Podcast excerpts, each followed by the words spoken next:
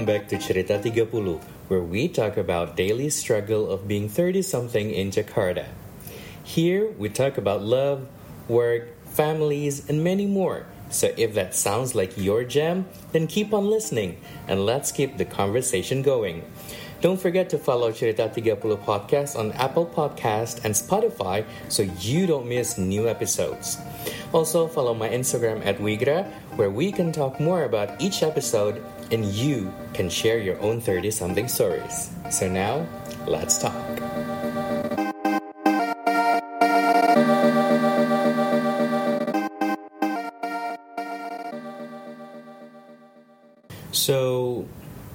Was having an after office hour coffee session with some friends, um, and I think it was it was around 6:30 p.m.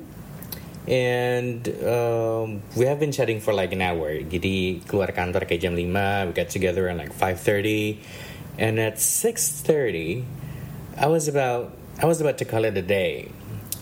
And that was when I realized that there we were, like a bunch of 30 something guys who were actually less than six years ago managed to go out almost every day after office hour.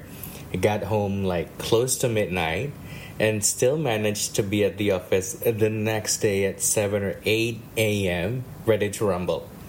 And now 6:30 and the thought of actually getting home more than 8 p.m. is super super stressful. So then I asked my friends like what are the things that we did in our 20s and we are now avoiding, you know, being older. So I guess here we go. I've found the answers.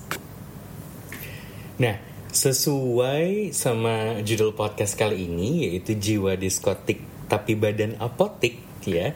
Jadi hal pertama mungkin yang kemarin juga uh, sempat dijawab oleh beberapa teman ketika I reached out in my Instagram kemudian nanya gitu ya pertanyaan yang sama banyak banget yang bilang uh, disco atau clubbing gitu ya.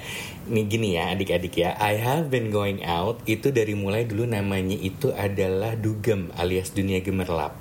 Kemudian namanya ajab-ajab, kemudian menjadi clubbing, kemudian sekarang mungkin back to the roots gitu. Kita biasa sebutnya yuk disco yuk gitu.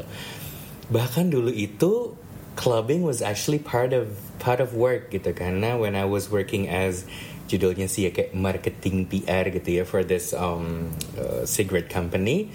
Um, I support brand activities dan kebanyakan itu memang acaranya adalah party gitu ya waktu malam. Ya me doing media relations sama teman-teman media lifestyle itu ya saat event itu gitu. Jadi it was it was part of the job gitu. Nah itu bisa kayak dua tiga kali seminggu fine hajar bleh nggak ada masalah. Uh, pantang pulang sebelum jam 3 pagi gitu misalnya. Tapi sekarang borok ya, I mean mau disco aja planningnya bisa dua minggu nih, at least for me ya planningnya itu dua minggu dan di dalam rentang dua minggu itu bisa kayak empat kali roni alias robah niat. Uh, jadi enggak jadi enggak. Kemudian tiba-tiba hamilnya satu semangat lagi. Kemudian pas hari H habis kelar maghrib semangatnya hilang. Kemudian gadis alias gagal disco. Gitu. Nah yang kedua Uh, sebenarnya masih ada hubungannya sama tidur malam gitu ya yaitu nongkrong nongkrong pulang kantor waktu weekdays. Aduh ini mah ini tuh dulu tiap hari ya waktu zamannya masih lima enam tahun yang lalu. Ini tiap hari gitu mau cuma dari ngopi doang atau makan atau nonton atau bahkan cuma sekedar main capsa di salah satu kosan temen di belakang kantor gitu. Pulang um, close to midnight nggak ada masalah gitu loh.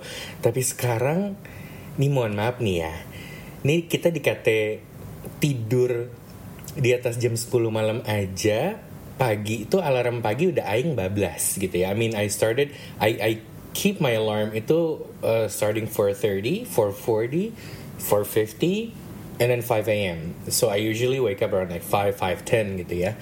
Nah, kalau udah tidur ya di atas jam 10 bablas. Bisa-bisa bangun kayak jam setengah tujuh jam tujuh yang ada telat ke kantor.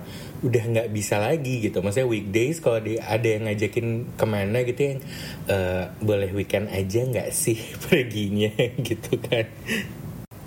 Nah, yang selanjutnya nih kita ngomong urusan perut ya. Jadi waktu 20 something makan jorok itu like every day ya. What I mean by makan jorok itu adalah you name it junk food, santan, kolesterol apa semuanya sikat nggak ada masalah. Nah, di umur-umur segini nih harus udah mulai banget merhatiin nih. Kalau udah mulai zamannya apalagi udah mulai harus medical check up tahunan di kantor dan nah mulai hati-hati deh tuh. Sekarang udah nggak bisa lagi. Dan memang kayak wayahnya ya harus dijaga dulu hell with it gitu yang penting happy kerja capek punya duit makan enak makan enak gitu. Sekarang ya masih ada adegan makan enaknya tapi mungkin harus lebih dijaga gitu. Maksudnya jangan sampai niat hati mau happy happy senang senang ke pagi sore mulai dari gulai kepala ikan sampai gulai otak gitu kan ya happy happy tapi yang ada pulangnya plot twist gitu. Tiba-tiba nyari jus timun karena di belakang leher mulai kenceng alias kolesterolnya naik.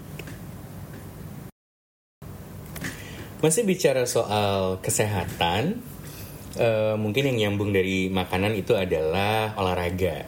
Um, sebenarnya kalau olahraga sih nggak terlalu ya artinya ya workout sih workout aja gitu. Kecuali saya rakyat gembrot yang udah mulai malas anyway bukan ke situ arahnya. Tapi kayak dulu itu olahraganya Muay Thai. Yang nggak? Masih zamannya Jakarta Muay Thai Club di Jalan Daksa.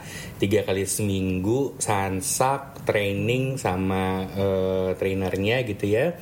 Mau berapa set mau sekali waktu yang tiga menit lima menit tonjok-tonjok tenang-tenang kuat Masuk 30-an back pain mulai sering kambuh ya kan? Olahraganya udah mulai beralih.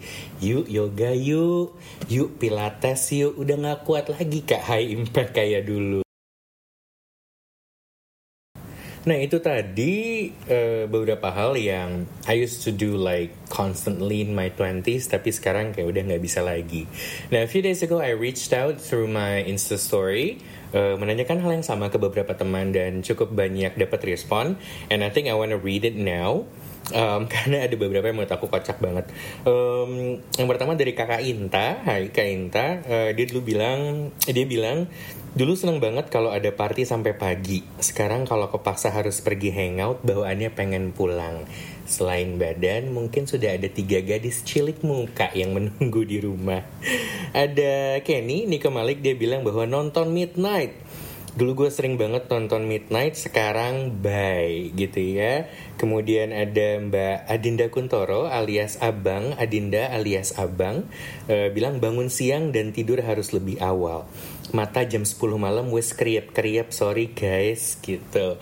Um, Ana uh, disco. Sekarang zumba aja minimal jogetnya pas masih siangan karena kalau malam udah nggak uh, udah nggak bisa lagi ya. Kemudian ada beberapa hal yang kayaknya tadi udah kita bahas ya uh, masih soal disco diskoan gitu. Ada yang bilang juga kakak yang kayaknya nggak boleh disebut namanya uh, mabuk-mabukan sampai dini hari lalu kerja di pagi hari. Hmm, aku no comment. Merni bilang nonton Midnight, kemudian mana lagi yang disco ya? Um, disco sampai jam 3 dan jam 7 udah ready di kantor luar biasa kakak Marsha. Sekarang bahkan udah ngajar bar ya. Kemudian ada juga waduh ini kayaknya nggak bisa disebut juga nih namanya. Minum alkohol sering-sering karena recovery-nya seminggu bu. Lambungku gitu ya. Kalau kakak yang satu ini kayaknya bukan hanya lambung tapi sayang kak. Skincare-nya udah mahal-mahal investasinya Kemudian ada Kang Diki nih bilang naik motor nggak pakai kaca helm mata udah nggak kuat angin kenceng dia bilang apalagi di Lembang Kang kenceng banget anginnya. Ami bilang keluar malam tanpa koyo dan tolak angin. Hmm, mohon maaf kalau ada aroma aroma koyo tiba-tiba di diskotik gitu ya kalau bawa koyo sih gitu bilangnya jangan koyo kak bilangnya uh, yang living mungkin essential oil ya agak lebih mahal. Kemudian ada juga Aku juga ada sensi nyium bau rokok dan gak suka kena asap. Nah itu tadi beberapa jawaban dari hmm, teman-teman saya yang sudah di-share. What do you think? apa kira-kira hal-hal yang dulu di New York 20s kamu getol banget kerjain dan sekarang mungkin udah nggak bisa. Head up to my Instagram to see a special post about this episode, Jiwa Diskotik Badan Apotik, and share your story. Thank you very much for listening, and I guess I'll see you in the next episode. Bye-bye!